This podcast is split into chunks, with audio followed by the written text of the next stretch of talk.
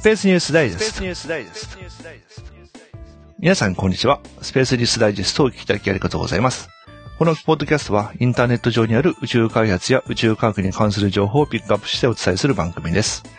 インターネットラジオ局、スペースポッドキャスト .net が映画会社の力のある山梨県の山中からお送りいたしております。お送りいたしますのは、局長の FA と、ともにゃんです。え小池です。闇です。はい。えー今回はこの4人でお送りします。よろしくお願いします。よろしくお願いしお願いします。はい。えーっと、久々にちょっと、久々に多人数での 収録になりますけどね。ええ小池さんはね、あの、引っ越しだとか年度末からね、はいあ、えっと、転勤、転勤になるんですよね。転勤ってですね。形ですね。今まで、ちょっとあのーまあ、静岡の方にいたんですけれども、はいはい。ちょっと今回ですね、愛知県、隣の県にちょっと移りまして。はいや、すごいですね。トヨタ帝国ですね。い。トヨタ大学ですか？いや、すごいんですよ。あのー走ってる車の比率もトヨタの車がすごい多くて。もちろん他の車が走ってないわけではないんですけどね。うんちょっと一番びっくりしたのは、近くのその大きい市街地で、はいはい。あの、豊田市駅っていう駅がありまして、そこはいはいのショッピングモールのですね、はい子供用のカートが、はい。あの、車があの、ランクルとレクサスなんですよね。すごいなうすげえな、なんか、子供の頃から英才教育がえだけそうですね。大きくなったらトヨタの車に乗りたいですみたいな感じになってますよ。あ あ。まあそうだろうな。トヨタだけでなんかちヨーロッパの小さい国と同じぐらいの、あの、GDP ってあったりするからね。うん。なんか他の車メーカーのあうんのディーラーのお店とかがなんかすごく、なんかこう大使館的な、ああ、なんかね。まあそうだろうね。そう、愛知の近辺はなんかその、航空宇宙関係の工場なんかも結構いろいろあるみたいなので、はいはいはいはい。なんかイベントがあったら、レポートをしようかなと思ってます。そうですね。ぜひぜひ、はい。お願いします。あ、それについてオーソリティがちょっと一人いるからな。ああ、南の方にね、ううう海ペタの方にね、今島流しになってるみたいですけど、あ、島流しですか？今島流しになってるみたいです。まあ島流し、島に行った方がいいのかもしれないけど、どうなのかな。はい。そうね、私もね、トヨタの関係者の知り合い、まあ最近ちょっと付き合いないけど、昔10年ぐらい前に一緒にやってたけど、まあみんななんか大変そうでしたね。ああと愛知でね、あの、建築業やってる人友達がいるんですけどね、まあちょっとこの人ともう10年ぐらい会ってないけど、なんかもうあのトヨタの社員に、あの、から受受注受けて家建てるとですね、あの家のドアの立て付けとかもね、車のレベルで要求されるから、あの、いや、建物と車は違うだろうとか小分けやりたくね通、通、全然通じないとかっつって。うん。そのドアとね、壁のその、こうクロスのこの、折り返しのとこの精度とかを、その自動車の精度で要求されるとかっつって。いや、そんなの、職人が手でやってんだぞ、みたいな感じ。うん。立て付けがなかなか悪くなったりとかはしなさそうですけどね。うん。それだけのか、精度で作ったら。なんか大変みたいですよ。はい。じゃあね、えー、また、あの、まあ、落ち着いたということでね、えー参加されて、はい今度ね、これからもね、またよろしくお願いします。はい、よろしくお願いします。はい。えーっとね、メッセージからいきますかね。えーっと、リスナーの皆さんから今回もメッセージいただいておりまして、えーっと、まずはですね、えーっと、ツイッターの方で、いただいたメッセージですね。えーっと、渡辺さんから、えーいつもツイッターの方でね、よくいただくんですけどもね、えーっと、前回の配信の中からね、コメント、あの、内容についてね、こう、コメントがいくつか来てまして、えーっと、まいくつか、えー、ちょっと紹介しますとね、えー、まあそのうちの一つで、まあ例えばルンバの電波が影響するとは驚きです。考えてみれば、遥か彼方からの微弱な電波を観測する能力からね、当然ですね、携帯電話の周波数は大丈夫なんでしょうかねってことでね。あの、番組の中でもお伝えしましたけど、やっぱり携帯、あの、まず、あの、NTT がやってる衛星携帯電話は、の、あの、野辺山周辺と、あと、茨城の大洗の方にも衛星電波観測所あるんで、その付近は使っちゃダメなんですよね。ひ緊急時以外は。ああ、うんこれ、その後私調べたんですけど、あの、自動ブレーキシステムがありますよね。あれのミリ波帯のやつで、あ、はい。うん。これも帯域があって、影響がある帯域のやつと影響がない帯域のやつがあって、ええで日本の車についてるやつは、観測周波数とちょっと離れたミリ波の中でも、やつなんで、まあ大丈夫なんだけど、メルセデスが使ってる周波数が干渉するから、メルセデスのシステムのうちの一部の車種は日本では使っちゃダメだとか、なんかそんなのがあるみたいですね。へえ。うんうん。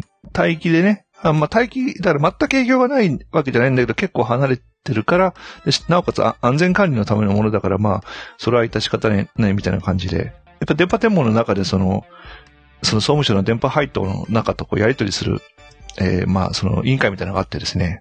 まあ、そこでいろいろ管理してるのと、あと、本当のつ携帯電話で使われているような低い周波数帯域の観測を行うような、えーやつは、今計画されてるやつはもうみんなもう砂漠みたいなところですね。オああ、ーストラリアの砂漠のど真ん中とか、そういうとこにこう、あもう、もう、もうと、都市から電波雑音が来るのはもう当たり前なんで、それを止めるわけにもいかないし、まあ、そういうふうには、さっきみたいにその、完全に使われてない帯域を確保できればいいんだけど、もうすでに使われちゃってるところとかはもうどうし、どうしようもないんですよね。だからもうそれは逃げるしかないんで、そういうみたいですね。うんはいうんこれから暗黒物質関係のね、コメントをいただいてますけどね。あの、前回あの、銀河団が、こう、すれ違うときに、青函ガスが、銀河、銀河団の中の銀河間空間のガスが加熱されるけど、暗黒物質はすり抜けますよっていう、こう、あの、はいニュースをお伝えしたんですけど、はいその後の、その後配信した宇宙と素粒子の夜の中で、その銀河間空間のガスの密度、これがあの、1平方、1立方メートルあたり1個ぐらいで、それでもやっぱり加熱されるんですね、という。うん。まあ、銀河団の中なんで、通常の銀河間空間より、まあ、それはもちろん密度は高いんですけど、まあ、それでもやっぱりね、あの、他の、例えばボイドの中みたいな本当に何もないとこと比べると、やっぱり、それなりの密度があるっていううん話ですね。はい、えっと、それからですね、えっと、い一之輔さんから、えー、メッセージいただいてます。仕事をしながら聞きました。えー、新しいメンバーも加わりおめでとうございます。これからも番組を楽しませてください、えーいただきます。ということでいただいております。えー、お二人ともありがとうございます。えっと、それからメールで、えーっと、いただきまして、奥野さんですね。えーいつも楽しみに聞いてます。宇宙と素粒子の夜のリスナーですが、最近ジョギングのお供に SND もよく聞いています。えー昨年の末あたりにスペース X 社のファルコンについてどうも一段目を逆噴射しなければ回回収する計画があるようなことを言っておられたので、聞き間違いだろうと思って、スペース X 社のサイトを見ると本当に一段目を逆噴射させながら回収するプロモーションビデオがあったので、最近非常に注目しています。二段目も打ち上げ後数時間で回収することまで計画しているようで驚きました。マスク氏によると、あイーロン・マスク氏によると、燃料コストはロケットの総コストの0.3%ぐらいってことなので、この回収技術が完成してしまうと、圧倒的なコスト競争力で打ち上げビジネスをスペース X が独占してしまうことになりそうです。えー JAXA のポスト H2A はコスト半減を目指すらしいですが、計画変更して回収タイプを目指した方がいいのではないかと本気で思います。えー三菱重工さんあたりのサーバー技術があれば数年で実現してしまうんじゃないでしょうか。えーさらにスペースシャトルバスでも作れば、基本的に燃料代だけのコストで宇宙空間往復サービスが実現ししてしまうことなので、ひょっとしたら近いうちに庶民にも、えー地球周回体験ができるのではと思われるような話題です。ということでいただきました。ありがとうございます。ありがとうございます。えー、スペーがとうございます。ス X ね。えー前回もね、あの、配信の中でお話ししましたけど、まあ、あんなことを見せられちゃうと、それこそ、本当にあの、次期に、我が国の次期機関とか、あと、アリアン6えうんがなんか、まあもちろん今よりは良くてコストは下げるって計画なんですけど、やっぱ、あの、未来感が、向こうの方が圧倒的に未来感があるんでですね。帰ってくるロケットっていう時点で、なんかもうんう、多いですよね。すごいですよね。あとは、あの、あ、そうですね。で、ファルコンヘビー。まあ、今日もちょニュースでもですけど、ファルコンヘビー、あの、1段目3本束ねて飛ばすんですけど、これの3本がまた、あの、シンクロして降りてくるピ プロモーションビデオをスペース X が作ってるんですよね。ええやっぱああいうの見てると、あ、すげえなと思いますよね。頻度がすごいですよね。一回なんか、例えばミスとか、あの、なんかトラブルとかあった後に、あの、もう一回再チャレンジまでの期間がすごく短いって思うんですよね、やっぱり。そうですよね。この間のやつもね、あの、上には乗っかったんだけど、こう、パタッと倒れちゃって、ええうん、また、また、あの、今日のニュースでもまた続きがあるんですけどね、またちょっと修正してチャレンジっていうことですからね。で、あとは、あの、ユナイテッド・ローンチ・アライアンス社のアトラス5の後継機、ね。はい。バルカンロケット。こちらもエンジン回収ですからね。ええもうなんか、す、すごい時代になってきたなって感じがね、しますね。突然、突然来ましたよね、こういう、そうですねブームみたいな。うん。あえ、そうそうそう。それで、あの、今日収録直前にあの、あの、ニュースが飛び込んできたんで、ちょっと、ちゃんとしたニュースで私も原稿でまとめてないんですけど、まあ、ここで喋っちゃいますけど、あの、ブルーオリジン社、はい。うん、それこそあの、バルカンロケットのメインエンジン BT3 やってる、あの、あ Amazon.com の創始者が作った、えーベロケットベンチャー。えーっと、スペース X と違って、ほとんど広報しない、もう何やってるのかよくわからない会社なんですけど、今日いきなり、えーっと、29、アメリカの29日に、えーっと、ニューシェパードっていう、えー弾道飛行する有人宇宙船、はい。うん。ニューシェパードってやつのテスト飛行の成功のビデオがいきなりアップされまして。もうびっくりですね。そろそろやるんじゃないかって噂は出てたんですけど、ええ今日今日のニュースで、ブルーオリジンがそろそろテストやるっぽいぞっていうニュースをし言おうかと思ってたら、もう成功したビデオが出てきたんですね。あの、X3X3 の、えーエンジンで、ええちょっと普通のロケットにね、ちょっと、あの、太くて、高さの短い、ちょっと寸寸胴な感じの機体なんですけど、太い。うんうん。ちょっと太いですね、バランスが。長さと直径のバランスが。た、高さも低いんですか？高さも低いですね。はい。で、100キロぐらいまで、今回もね、テスト飛行で90何キロまで上がったのかな？100キロまで上がってね。まあ、もともと100キロぐらいのとこで、あの、まっすぐボーンと上がって、えー、乗客が乗ったカプセル切り離して、カプセルは、えー、パラシュートで降りてくると。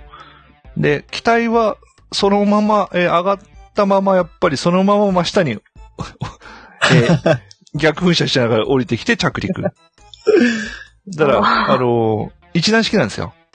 サブオービタルな。あの、別に軌道までいかないんで。だけど、えっ、と、カプセルはパラシュート効果なんだけど、その、ロケット本体は、あの、スペース X とファルコンと同じで、逆噴射しながら戻ってくるという仕掛けでですね。コロンとして可愛い。うん。そうですね。デフォルメしたキャラクターみたいな、そうそうそうそうそう。丸っこい感じで。うん。なんか、え SD、SD ガンダムの SD みたいな、ああいう感じのデザインっぽい、ちょっとちっちゃくしてね、丸くしてる感じでね。ググってみてください、皆さん。もともとは確かあの、デルタクリッパーが原型でしたっけ？えっとね、うん、まあそうですね。でもデルタクリッパーやってた技術者の主力はね、ULA に行ってるみたいですからね。ああの、もともとあれはマクドネル・ダグラスのえやつですから、合併合併で、ボーイングのにが行ってるから、マクドネル・ダグラスはのは、ええボーイング社に最終的に合併したんで、でユナイテッド・ローンチ・アライアンス社はボーイング社の出資がメインなんで、そっちの方に今、いるみたいですね。あただまあそこからこうドロップしたものが、スペース X とか、ええ。ブルーオリジンに流れてるのも間違いはないんだけど、でも、もう現このレベルまで行くと、デルタクリッパーの時の技術レベルよりはるかに進んでますから、もう、もうほとんどそれぞれの両者が、まあ、もともとの取っかかりは、その、アメリマクドネル・ダグラス社が作ったデルタクリッパーというところが、の技術が取っかかりだった。あれだって2回ぐらいしかテスト飛行してませんもんね。垂直に上がって降りてきただけで。うんたまになんか失敗したみたいな話も。そうそうそうそうそう、ええうんで、あれはすぐもう中止になっちゃったんで、ええうん。あの、まあ、あれは単段式ではそれで軌道まで上げちゃおうというやつでしたからね。まあ、それはなかなか難しいんで、うん。ただ今回それで90何キロまで行ったっていうのが、そうそうそうそうそう。うんうん。ほぼ、ほぼ宇宙です、そうですね。うん。ただ、あの、宇宙旅行としては十分ね、ほぼ宇宙。ええ。で、あ乗りたいですね。そうですね。まあ、エンジンもね、あの、X3、X3 のええ。やつの、あの、要するに固体ロケットブースターなしで、ええ。X3、X3 だけで上がるんで、デルタ4ヘビーみたいな上がり方していくんですけど、ああ、こうメラメラメラメラっとこう、ゆっくり。うん。いや、あんなには燃えないんだけど、ボーボーは燃えないんだけど、まあ、ゆっくりと加ゆっくり速して。いく感じと加速して上がっていく感じでね。あの、エンジンがね、ちょっと、これでもちょっと話したけど、あの、ちょっと変わったサイクルで、あの、デルタ4の RS67 は、4は、あの、ガスジェネレーターサイクルで、ええ。うん、そのガスジェネレーターの排気で、あの、ボーボー炎が出るんですけど、はい。今回のこいつのエンジン BE3 はですね、えータップオフサイクルっていうやつなんで、タップオフサイクルって、あの、プリバーナーとか別に持ってなくて、メインの燃焼室の横っちょからちょっと メインの燃焼ガスを引っ張り出して、ええ。で、それで、その燃焼ガスでターボポンプ回して、燃料を入れるという、まあちょっと今まで実機が作られたことのないやり方のやつですよね。まあメ,、まあ、メインの燃焼室に横、横から取り出そうってちょっと普通あんまりやらないええ。ことなんでですね。えー、それでだから燃焼室別に持たなくていいんで、あの、だいぶ軽量化が成功したみたいですけどね。あとスロットリングがすごいですね。ええ。うん、18 20%ぐらいスロット絞れる。おー。うん。お上がるときは、ええ。えー50トン。で、戻ってくるとき9トンまで絞れる。おー。うん。こんなに絞れるロケットエンジンって初めて見ましたって感じね。幅が広いですね、本当に。そうそうそう。うん。この、だから、まあ、この辺の技術を見てると、ユナイテッドローンチアライアンスの新しいそのアトラス5の後継機はい。の RD180 の香りが、この、まあ、これ同じエンジンじゃないですけど、ブルーオリジン社のこ、あっちは、あの、メタンのエンジンなんですけど、それを使ってるっていうのもなんか、この技術レベルだと、そっちの方もすごそうだなという、うんなんかそんな感じしますね。で、ブルーオリジンだから沈黙を守ってたんで、はい。どうなってたんだろうと思ったんですけどね、ここに来て、ドンと来ましたね。うーん。まあでも、みんなあの IT 長者が金出して作ったっていうのが笑っちゃうところですけどね。あうん。スペース X はあの、イーロン・マスクさんは、あの、eBay の創始者ですからね。ええ。eBay で儲けた金で、宇宙宇宙業をやってて、で、ブルーオリジンは、あの、Amazon.com の創始者がやってるんで、みんなあの IT で稼いで宇宙に投資すると。おー。そのうちあれですかね、この、あのー、アマゾンが垂直離着陸ロケットで荷物を送ってきてくれるかもしれないですね。ああ、あるかもしれないですね。アメリカからね、ええ。もう世界各国に、あの、その日に着きますって。45分でお届けします。うん。半分だから40、45分だな。最短は45分かな。ええ。うん。ね。えーぐるっと一周したら90分だから、まあ、45分で来る。ああ、なんか、ICBM に、あの、リエントリービーグルに、えー荷物積んで落としてくるみたいな感じで、受けね。取りがあはい、る。いいですね。はいはい。えーちょっとね、本当のニュースのところまでちょっとメッセージの方から言っちゃいましたけど。はいはい。えー関連でちょっと喋っちゃいましたけどね。えーあの、メッセージね、いつもありがとうございますね。えーどしどしお寄せくださればと思います。よろしくお願いします。えーっと、それじゃあ、えーじゃあ今度あの、前、お願いしてた、ともにゃんにお願いしてた、はい私行けなかったんで、JAXA の一般公開の、えーちょっとレポートをお願いしようかなとですね。はい。そうですね。えっ、と、ちょうど、えっ、と、今月の、えっ、と、18日と19日にそれぞれ、あの、つくばと調布で JAXA の特別公開があって、まあ、どちらもちょっと参加させていただいたんですけれども、まあ、最初、えっ、と、土曜日、まあ、つくばの方に朝方行きまして、まあ、あのー真っ先に目に入ったのが、あの、今回、目白押しのイベントだった、アンテナ総選挙っていうのを、あの、やっておりまして、はいはいはい。これはまあ、あの、人工衛星とか、あの、宇宙探査機と通信する、まあ、地上系の、あの、アンテナ、あの、はいはい。あなたの推しアンテナはどれですかという、えーあの、どうぞのアイドルグループのような なるほど。感じで、ええやっておりましたけれども、あの、まあ、薄田さんであったりとか、あの、うんうんあとは勝浦のアンテナの施はい設とか、はいはい。はいはいはい。そのあたりがこう、エントリーしてまして、で、あの、まあ、選挙っていうぐらいなんで、あの、中の職員さんの方が、はいはいあ。の、たすきをつけて、はい。もう解説するんですよね。あなの、このアンテナが素晴らしい、どこが素晴らしいっていうのを、はいはいはいひ。たすら解説していくんですけど、はい。あのいかんせん、こう、人数不足だそうで、うん。一人が5機ぐらい担当してたり、ななるほど。だって沖縄のね、増田とかの人なんか、これ、これ、来れないですよね。うん。なんでこう、演説しながらどんどんたすきを変えていくん変えて、変えて。なるほど。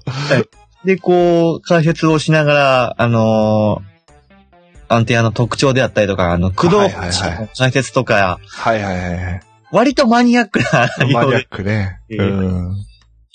あのー天井を通過する衛星をちゃんと追尾できるように、はい。二軸のジンバルがどういう付き方になってるかとか、なるほど。結構聞いてて楽しい。なんか、ああ、確かに言われてみたら、あの、駆動系の形が違うなとか、はいはいはい。結構楽しかったですね。なるほど。はい。で、あの、あんまりその地上系の、あのーことって、まあ宇宙機ほど、あんまり表に出てこないというか、うんうんこう、あの、まあ、言ってみたらまあ地味な感じにそうですね。はいはあるんですけど、あのー、一昨年の千葉の勝浦の方にできたばっかりのあの、えー勝浦第4という、20メートル級の、パラボラがあるんですけど、パラボラの、あの、えーちょうどほん、ディッシュのうん。真ん中あたりに、あの別のちっちゃいアンテナがちょこんとついてたりとか、ほうほう。するアンテナがありまして、それはあのそうなんだ。はいはい。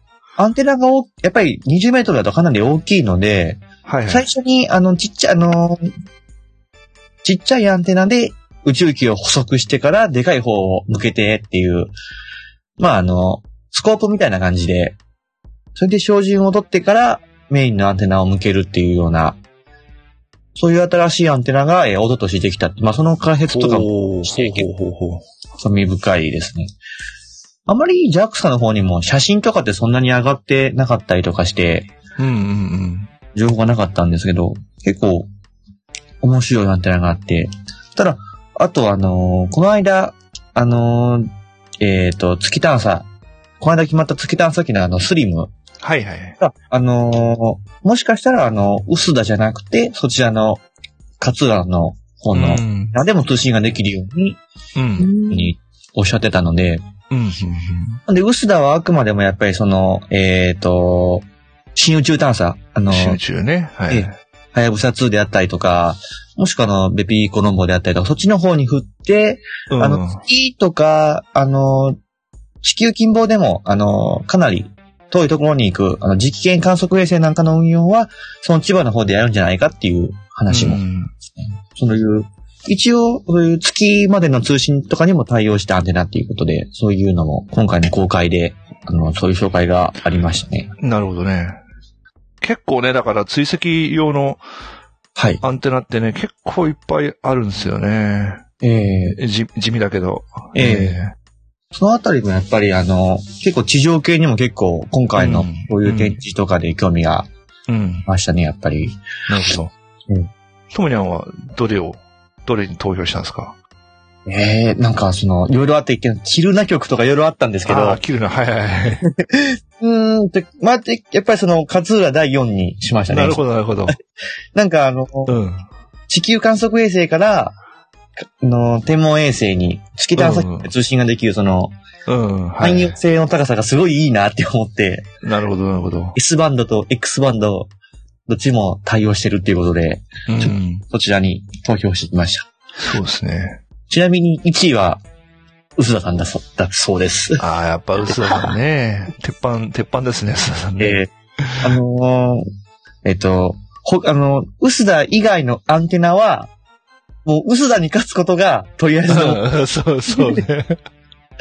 言いましたからね。まあね、あのデカさで、まあ、でかいだけで薄田さんはね、はやぶさとの通信とかネームバリューもあるしね、映画にも出てるからね。ええうん。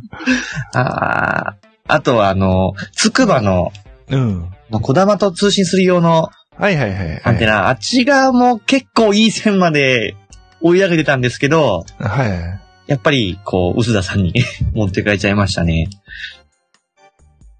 最後ら辺は。なるほど。ええ。まあ、そういう感じで。あんまりそういう地上系のイベントってそんなに、そういう感じで出てなかったので、うん。結構良かったですね。これからもなんかそういう宇宙機の運用システム全体でなんかそういうのが知れたらすごい楽しいなって思いますね、やっぱり。なるほどね。あと、そうですね、あの、つくば、言ってたんですけど、あの、SDS4 の小型衛星の、はい、はいはいはい。あちらのあの、まあ、あの、いいの1分の1の実物大の熱構造モデルの展示があったりとかして、これも今回確か初めてだったと思うんですけど、はい。はい、あのーまあ、小型衛星がまあ、どれぐらいのサイズかっていうのは、まあ、実際触って、あのー見ることもできるっていうので、結構いろんな人の、おたくさん人がいらっしゃったってなんですけど、なるほど。ええなんで、あの、その SDS4 関係の、あの、展示とかもあったりして、はい。はい。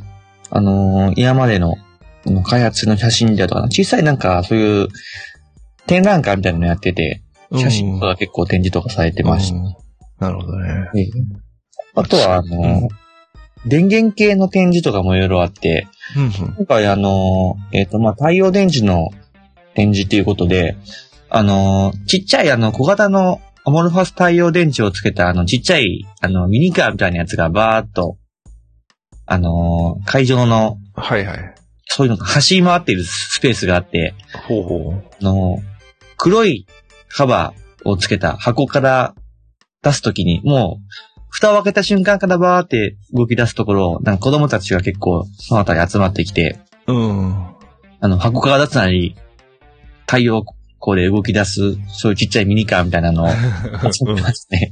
あとは、あの、スマホ充電ステーションって言って、あの、宇宙用の太陽電池を、はいはい。あの、レギュレーター介して、あの、5ボルト出力できるようにして、ああ、なるほど。はいはい。あの、携帯充電できますよっていう。宇宙用の太陽電池で充電できるっていうんで、まあ、同じ5ボルトとはいえ、ちょっと、あの、僕も若干充電させてもらいましたけど、なんか、何かが特別な感じです。あ、なんか、あ、これ違うわーって。同じそれってどれぐらい繋いでてどれぐらい充電できるもんなんですか？そうですね。大体、あのー容量にも、電流量がちょっと書いてなかったんですけど、まあ、2日ぐらいって言ってたんで、うん。うん。あ携帯を置いて、つくばを離れる羽になるかなっていう感じですね。なるほど。二日でフル充電。2日でフル充電ですね。あの、もちろんパネルをいっぱい増やしてあげるといいんですけど、うん。あの、まあ、えーっと、そうです。ノートパソコンくらいの大きさのパネルがポンと置いてあったら、で、ああ、なるまあ、ほど。それぐらいかなという。そうですね。うん災害用で売ってる携帯の非常充電太陽光パネルが大体それぐらいのパサイズですよね。ええそうですね。うん。で、時間もまあそれぐらいかかるっていう。そうそうそう。うん。で、あの、だいたい満充電まで12時間とかって書いてあるんですけど、うん。残念なことにその12時間も太陽が出てないっていうのが、そうね。太陽もね、その、すええ登りたてと、あの、暗くな、沈んでくるとね、ええ光が弱くなってくるからね。昼の2時ぐらいの感じが続くといいんですけど、なるほどね。うん。なかなかちょっと地球が回っちゃってるんで、ちょっと、そこはそうですね。うん時間かかるっていう。なるほど、なるほど。夜の間に放電するんじゃないかなってちょっと心配なんですけど。さすがにそれは大丈夫でしょう。なるほどね。あとは、まあそういう、あの、搭載機器の、うん。あの、開発っていうので、まあやっぱり地球観測系の展示のところで、まああの、今度のアースケアの、搭載の、はい、搭載される大型のアンテナの実物大の、あの、パネルが展示されてて、うん。あのパラボラがすごく大きいのがね、前で記念写真が撮れるんです。まあ大体これ多分5メートルあ、それはでかいな。うん。大きなアンテナ、これが、こう、観測してくれるっていうので、銀の、あの、MLI が貼ってあったんですけど、はいはい。ええそういう、あのーまあ、写真でそういう、こんなこ実物大サイズですよっていうのが、展示があった感じですね。なるほど。ええで、結構あのー人工衛星が、どういう機械でどういう仕事をしているのかっていうのが結構わかりやすい展示がすごい多かったなって思いましたね。うん。毎年、あの、変えてきてくれるんですけど、えい一回で全部はとってもじゃないけど回れないんですよね。ああ、そうですね。あ僕の、並んだりとかね、いろいろあるんで。あの、サイトという施設であの人工衛星の本物が見学できるっていうのがうん。あったんですけど、あちょちょっとこう、混んでたんでちょっと今回見送ったんですけど、うん。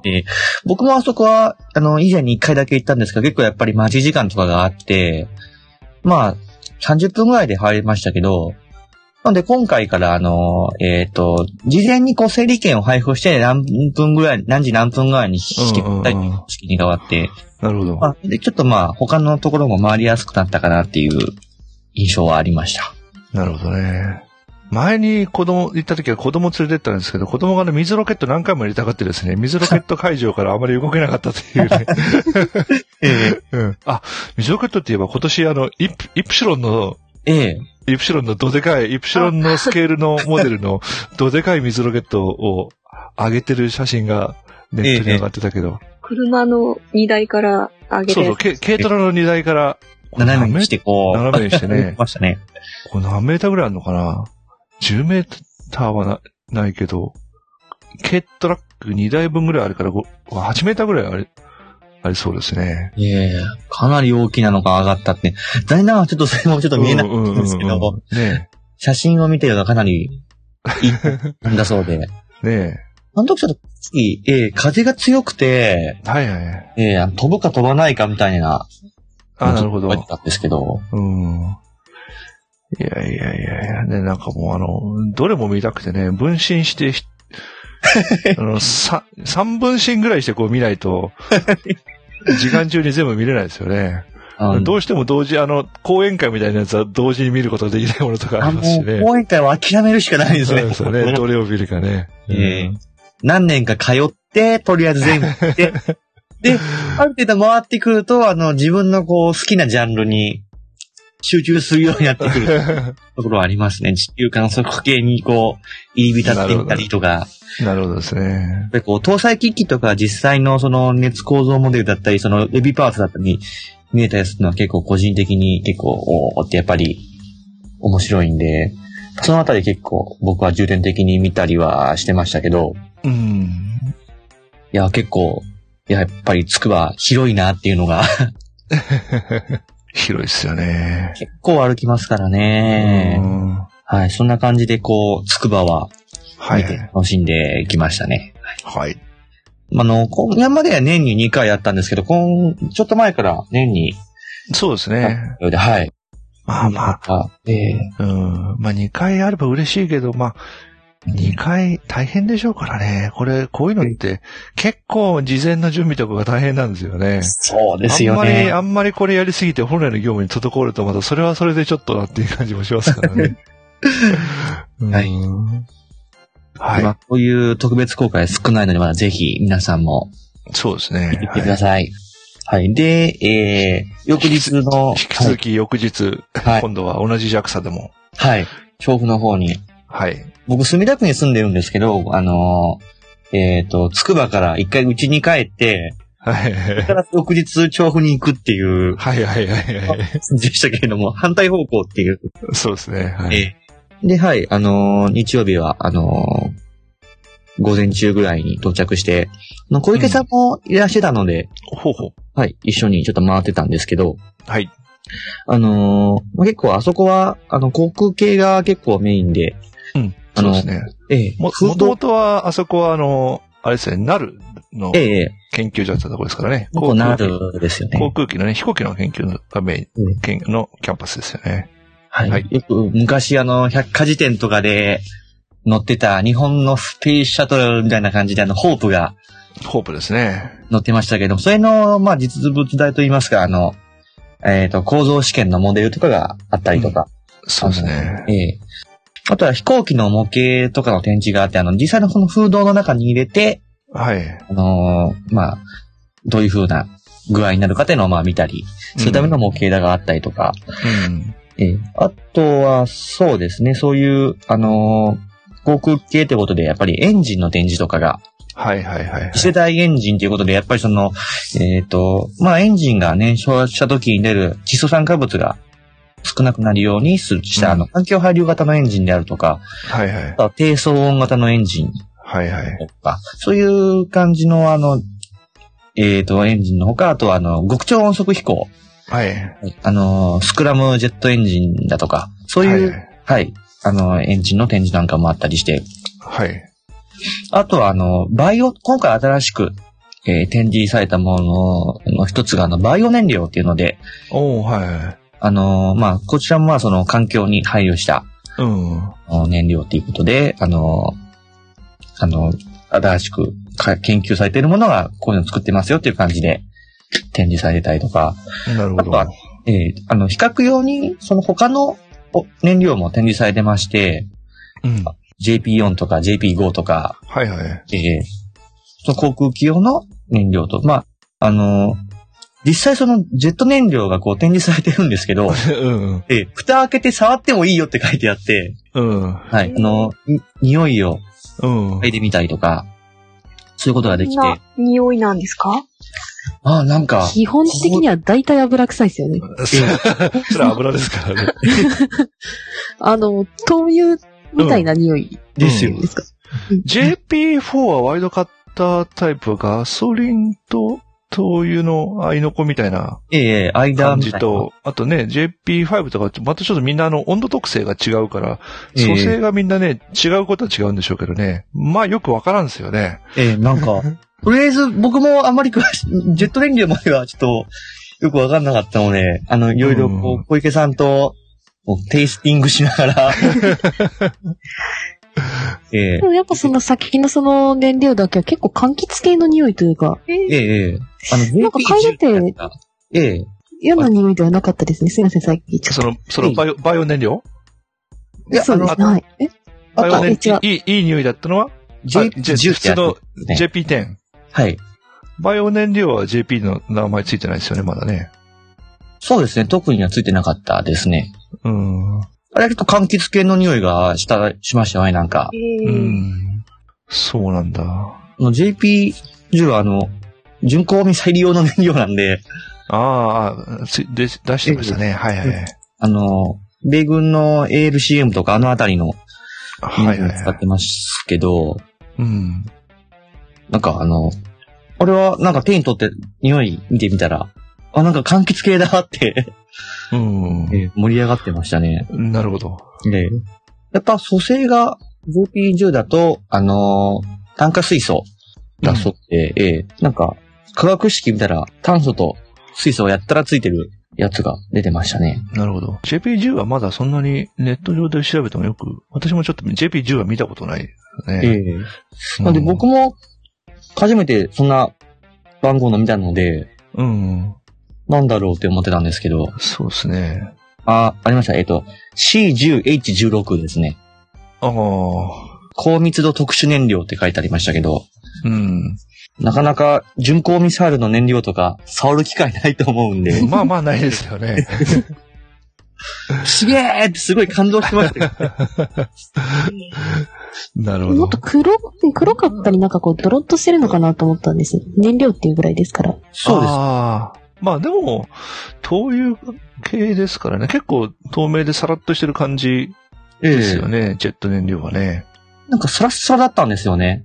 うん。もっとあの、こう、ぬとぬとしてんのかなとか、うん、うん。見た目的にもちょっとまあもっとザ油みたいなこう、感じでしたけど、なんか本当にサラダ油とかと比べてももっともっとこう、水に近いぐらいのサラサラな感じでしたね。うん。不思議な感じで、うん。こんな感じの変わった展示もあるなっていうのが、そうですね。あ、すいません。この、この GP10、あの、1リッター、リッターあたり数万円するそうです。ああ、なるほどね。じ純粋化学合成なんでしょうからね。ですようね。ん。約ガソリンの100倍ですね。そうですね。ジェット燃料って、まあ、ほぼケロシンのやつと、ええ。あとさっき私はワイドカット系って言いましたけど、ちょっとね、あの、ナフサがこう混ざってる系のやつがあってですね。ええ。うん。JP4 と JP5 は、まあ、その、えっと、ほとんどケロシンのやつとケロシンとナフサが混ざってるやつ、JP4 と5。まあ、この辺が軍用ではメジャーな名前で、ええう。ん。JP4 が空軍系で、JP の5は海軍系なんですよね。空母艦載機とかに使ってますそうそうそうそうそう。うん。だ日本もだから、空自は JP4 で、ええ。陸、えー陸空自は JP4 で、えー海自は JP5 とか、ええ。うん。まあ、そういう感じもあるんですけどね。ただ、アメリカ軍も今まあ JP8 ってやつにちょっと切り替え、統合燃料に切り替えてるんですけど、それと別にやっぱりアメリカ海軍がこの間、あもう、もうこの間っても何年か前かな。やっぱりバイオ燃料ええ、うん、の、で、F、FA18 ええ、飛ば、飛ば出実験とかもね、ええ、ややった、やったニュースをちょっと今話聞いてて思い出しましたけどね。う。うんん、まあそういう方向にこう、あの、世界的に研究は進ん、まあ、切り替わるのはなかなか大変だと思いますけどえね。え、ええ。うん。まあ、はい。もともと想定した燃料と違うものをエンジンに入れちゃったりとか、うん。ねどういうは動き、どういうその影響があるかとか。そうですね。ええですね。まあ今言った JP の、あの、新しいアメリカ軍の統合燃料の JP8 も、まあ安全性ということで、あの、ベンゼンとか、ええ、ヘキサンとかそういうあの毒性のあるものを減らし燃料から抜いてるらしいんで、ええ、ええ。うん。まあ、手間はかかりますよね。ああ。うん。やっぱ、その、つまりまだ、また JP10 の話に戻っちゃいますけど、はい、JP10、はいはい。これもあの、えっ、と、かなり安全性の高い燃料ということで、うんあ。の、開発されたそうで、だからそのやっぱりその、実際直接匂い嗅いだりとか、あの、手で触っても大丈夫っていうのはやっぱりそういう、うん。あの取り扱う人の、あれに、あの、安全性に考慮して作られてますみたいな、ああ、そうですよ意ねあってそういう展示だったのかなと思いますね。そうですね。まあ私が知ってる限りで、今までで一番毒性の強い燃料は JP6 で、あの、ええ、XB70 バルキリー専用燃料で、えっとね、あれはボボロンを混ぜてあって、ああのーマッハ3で飛ぶのに、そのすごい出力が必要だからって特別な組成になってて、ええ、あのー離陸時にアフターバーナー焚くともう真っ黒い煙がももっと出て、それが強力な毒性があるという、恐ろしい燃料が JP6 なんですけどえ。えうん。で、あの、飛んでいく飛行機の爆弾層には核弾頭ですからね。そうですね。もう完全にね、もうこう、世界が終わってしまいそうな。そうですね。あと、超、うん、はい、調布あとは。はい。で、あと調布ですね。えっと、まあ、あの、あの、面白かったのは極超音速風洞の展示で、あはいはいはいはい。今、それを聞こうかと思ったんですけど、はい、お願いします。あの、やっぱりあの、極超音速となると、あの、やっぱりあの、普通の風洞って、例えばこう空気をガーッとなんかタンクに溜めて、それを一気にポーンとこう、パイプの中通して、流して、うんあの、その、はい。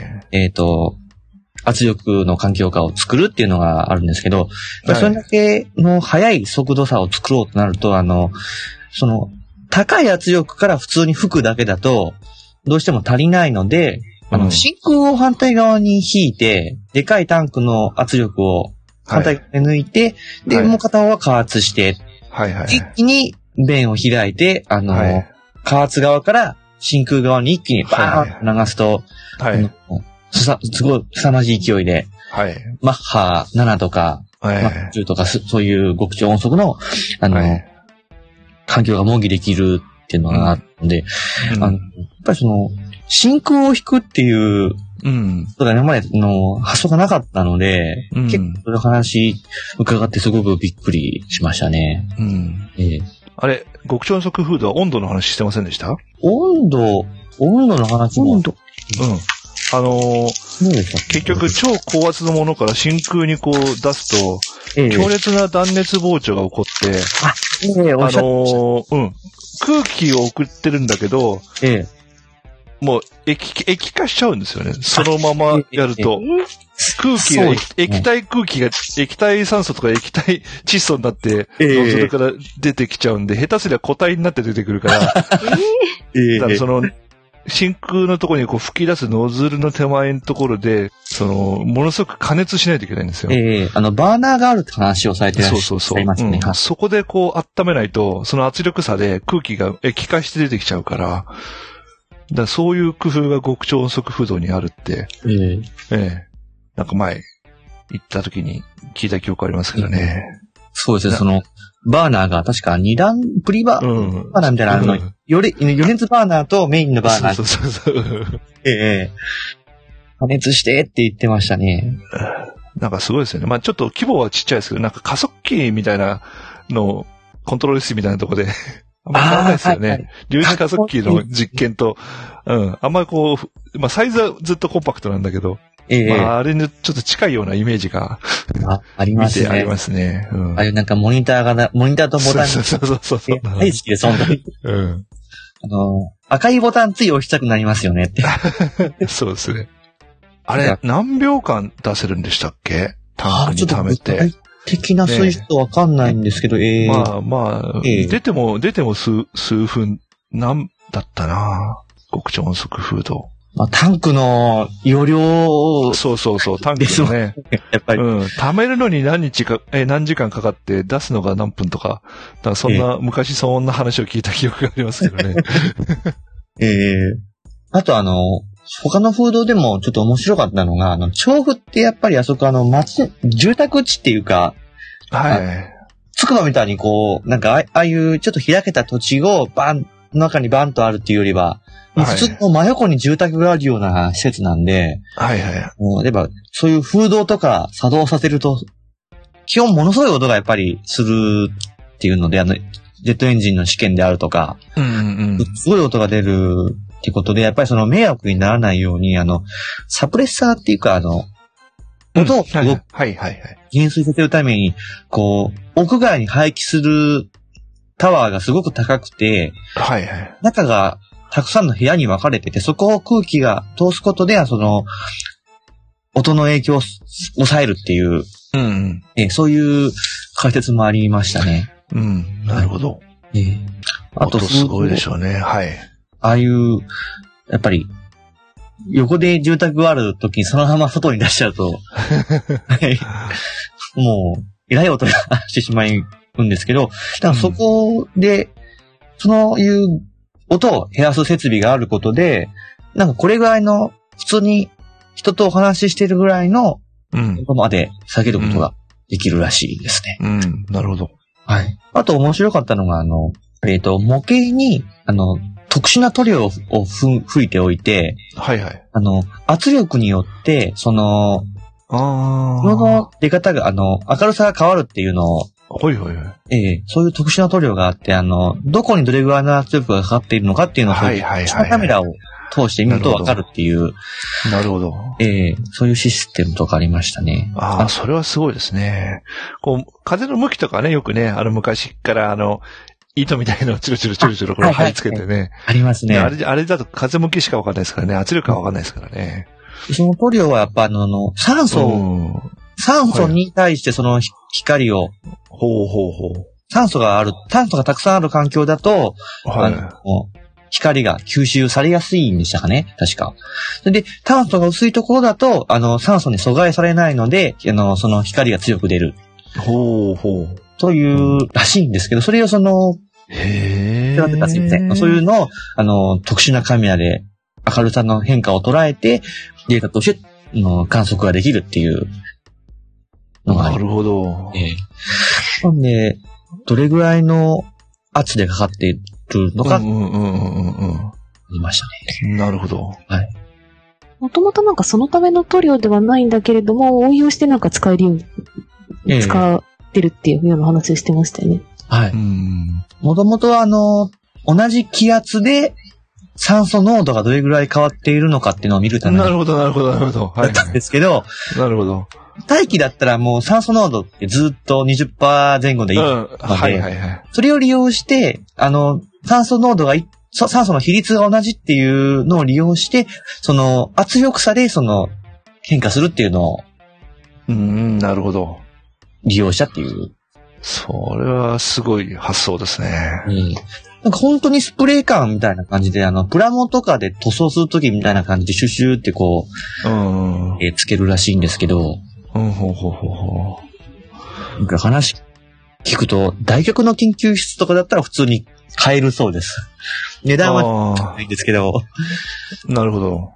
ええへえ。ご家庭で風土実験するときはぜひっていう感じですね。なるほど。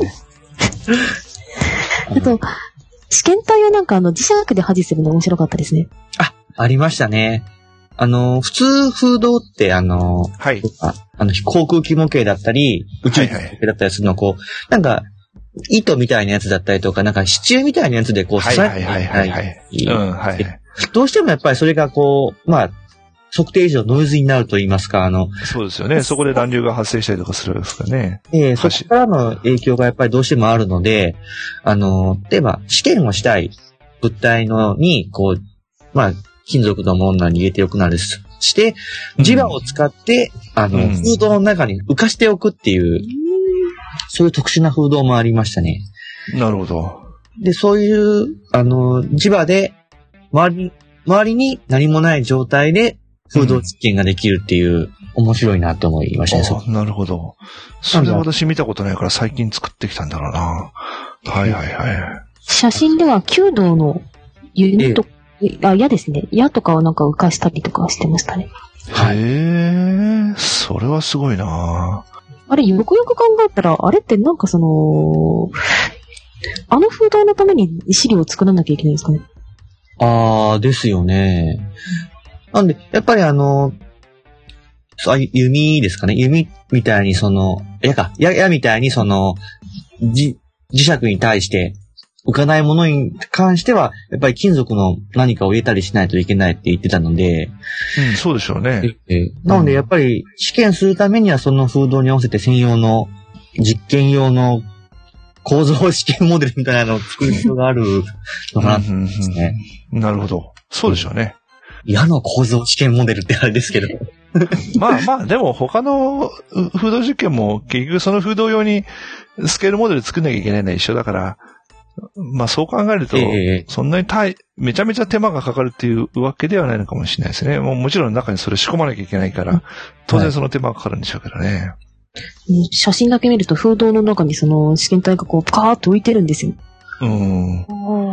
ぷかぷかっていうかもうなんか、ピタってなんかもう普通に固定されてるかみたいな感じで、普通にふ浮遊してるっていうか、不思議な感じでしたね。うん。周りに何もないのに、こう浮いてるっていうのはやっぱり、見ると不思議な感じがします。なるほど。はい。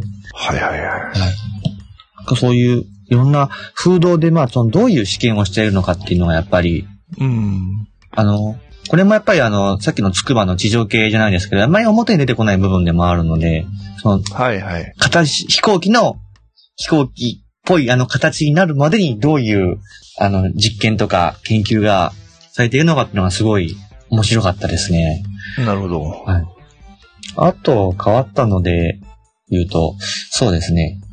風洞で、まあ実際その実験的に、あの、取得したデータと、あとはコンピューターでのシミュレーションモデルとの、はいはい。あの、付き合わせをやって、どれぐらいはい差があるかとか、あのその、そういうデータをもとに、あの、3D プリンターを使って、あの、模型に塗装したやつとかがあったりとかして、ああ、あこの、うんこはい。視覚的にわかりやすいように、翼のこの部分に一番圧力がかかりやすいっていうのは、こう、見た目の色でわかりやすい模型をつ 3D プリンターで作ったりとか、なるほど。あの、乱流のこの渦とかが、こうなんか後ろからこう、ボコボコボコボコってこう立体的にえ出たりしてるような模型みたいなやつですね。なんかどっか写真で見たような気がするな。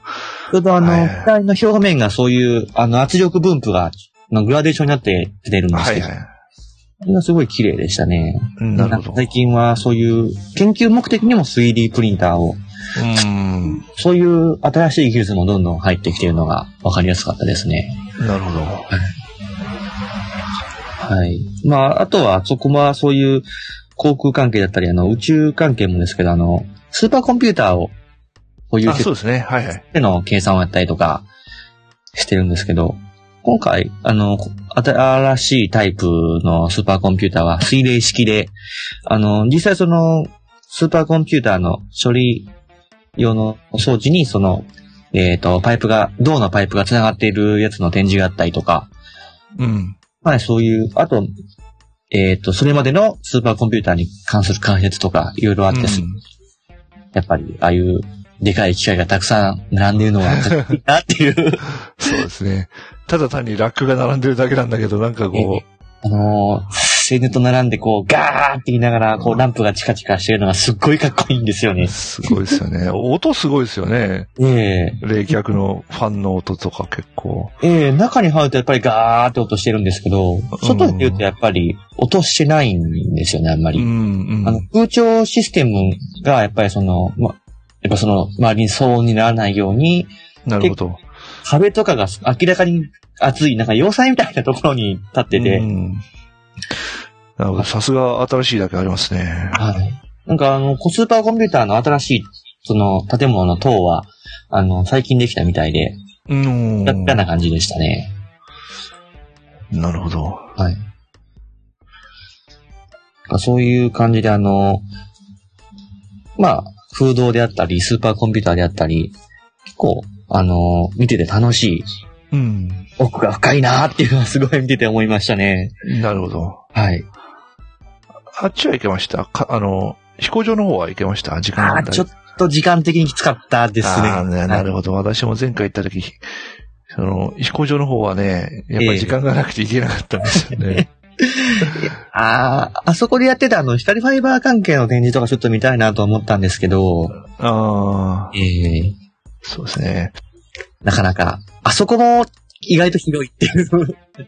広いですね。ええそうですね。私、調布、今回ってあの、いあの、極超音速機用のエンジンのその、い予冷型ターボジェットとか、実験機とかで見たかったんですけどね。ええ残念ながら、はい。えーいけませんでしたね。ありがとうございました。はいすいません、長々と。いえいえ。ええやっぱりあの、楽しいです。あの、あそうです。はい。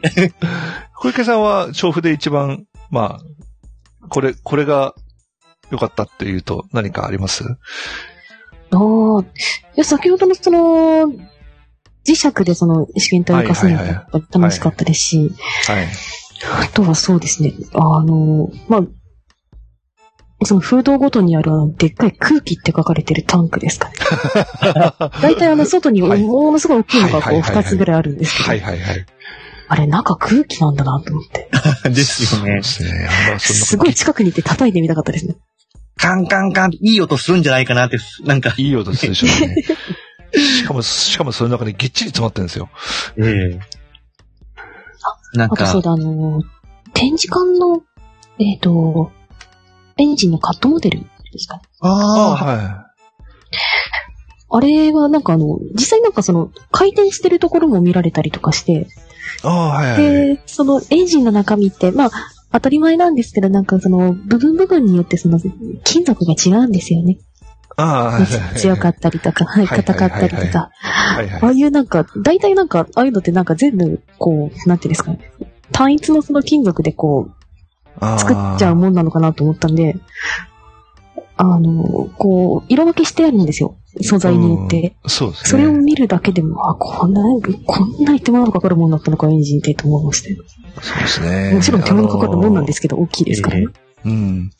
ね、あの、ター、タービンのね、冷あの、タービンのブレードの中に冷却用のその、ル、穴がこう開いてたりですね。ああ、ありましたね。うん、そうそう。でも高音、タービンをいかに高音で回すかっていうのが、燃費を良くするキーポイントになってるんで、まあ、その、今言ったね、はい。その金金属、その高温部の金属加工と、あとはその、ファンで低圧で回ってるところはいかに軽く、効率よくち空気をかき出すかみたいな、はい。それぞれやっぱね、違った特性の金属使わなきゃいけないんでですね。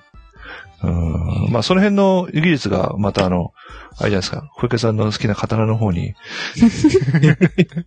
タンタングステンのあの、アニメで出てきそうな、たまんなかったですね。あれ、あの、透明な柵がしてなきゃペロペロしてました。そうですね。ちょっとまたね、あの、はいわゆる鋼の感質感とは違いますけどね、タングステンの、はい。あの質感がね。はい。はい、こんな感じですね。はい。はい。えーっと、じゃあここでもう1時間やったんで、一応ここで前前半というか、ええもうあの、一つのミニスペシャルにしましょ すいません。う。いえいえ。はい。はい、じゃあ、じゃあ後半がね、まあ、うん大体こんなもんじゃないかなと予測しておりましたけど。濃いですね。うんいやー、あの、夢の国ですからね、ジャクサ施設行くと。うんはい。はい、じゃあここからね、じゃあ後半は通常のニュースに行きますかね。すいません、お願いします。はい、いいですよ。はい、じゃあ後半行きましょうかね。